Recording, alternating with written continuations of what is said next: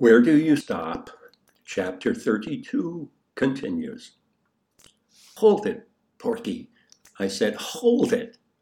Huh? I don't think we have to worry about a hamburger trend, I said. No, he said. I could see the hope in his eyes. No, I said. Look at the logic of it. People can get hamburgers just about anywhere, can't they? You said yourself that you thought of going to the diner for one. Sure. So with hamburgers so readily available, do you think people would come to a place that served nothing but hamburgers? I folded my arms and regarded him with a mocking smile. Well, they might, he said, if I was shaking my head and mouthing the word no. They wouldn't, he said. No, I said. To tell the truth, I had no idea whether they would or not, but I had seen the sadness in Porky's eyes, and I knew that it came from having his plans for a lighthouse misinterpreted as a watchtower.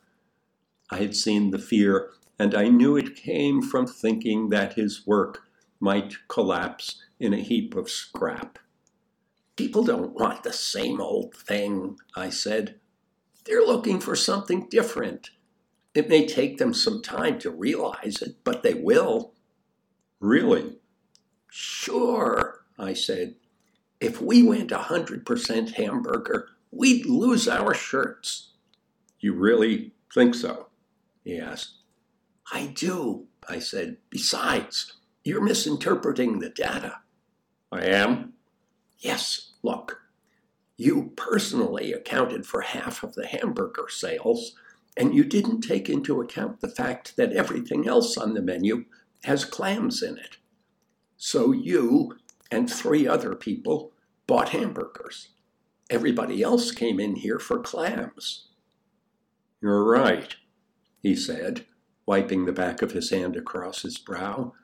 Why didn't I see that? What's wrong with me? Nothing's wrong with you, I said. No, he said. Something like that right under my nose, and I don't even see it. And you think nothing's wrong with me? I think it was probably just a temporary blindness, I said. Your vision was kind of blinded by a craving. You had hamburgers on your mind, and that blinded you to the obvious. You know how that can happen.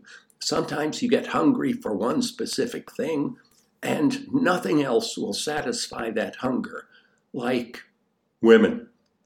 I was going to say toasted marshmallows, I said, but I guess it's the same principle. You get so that you can't think of anything but toasted marshmallows. Or women, he said. I see what you're getting at. It gets so bad sometimes I seem to see beautiful women everywhere. You know what I mean? Sure, I said. I was beginning to know what he meant. Anyway, I said, I think we should forget about hamburgers. There are just too many places selling hamburgers already. You might be right, he said. I know you're right about that craving business. You get hungry for them, and it's as if the women you see every day had suddenly undergone some kind of transformation, a metamorphosis. Wham! All of a sudden, they all look gorgeous. But as you said, it's just a kind of blindness brought on by hunger. Maybe, I said. Anyway, I know I'm right about this.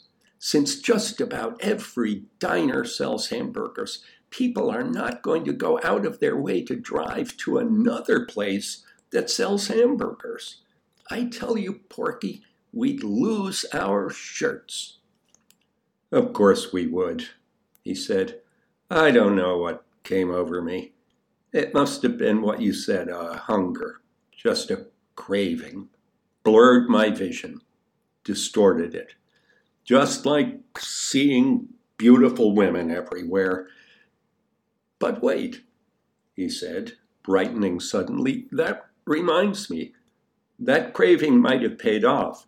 Not the hamburger one, the other one. He poked me with his finger and winked.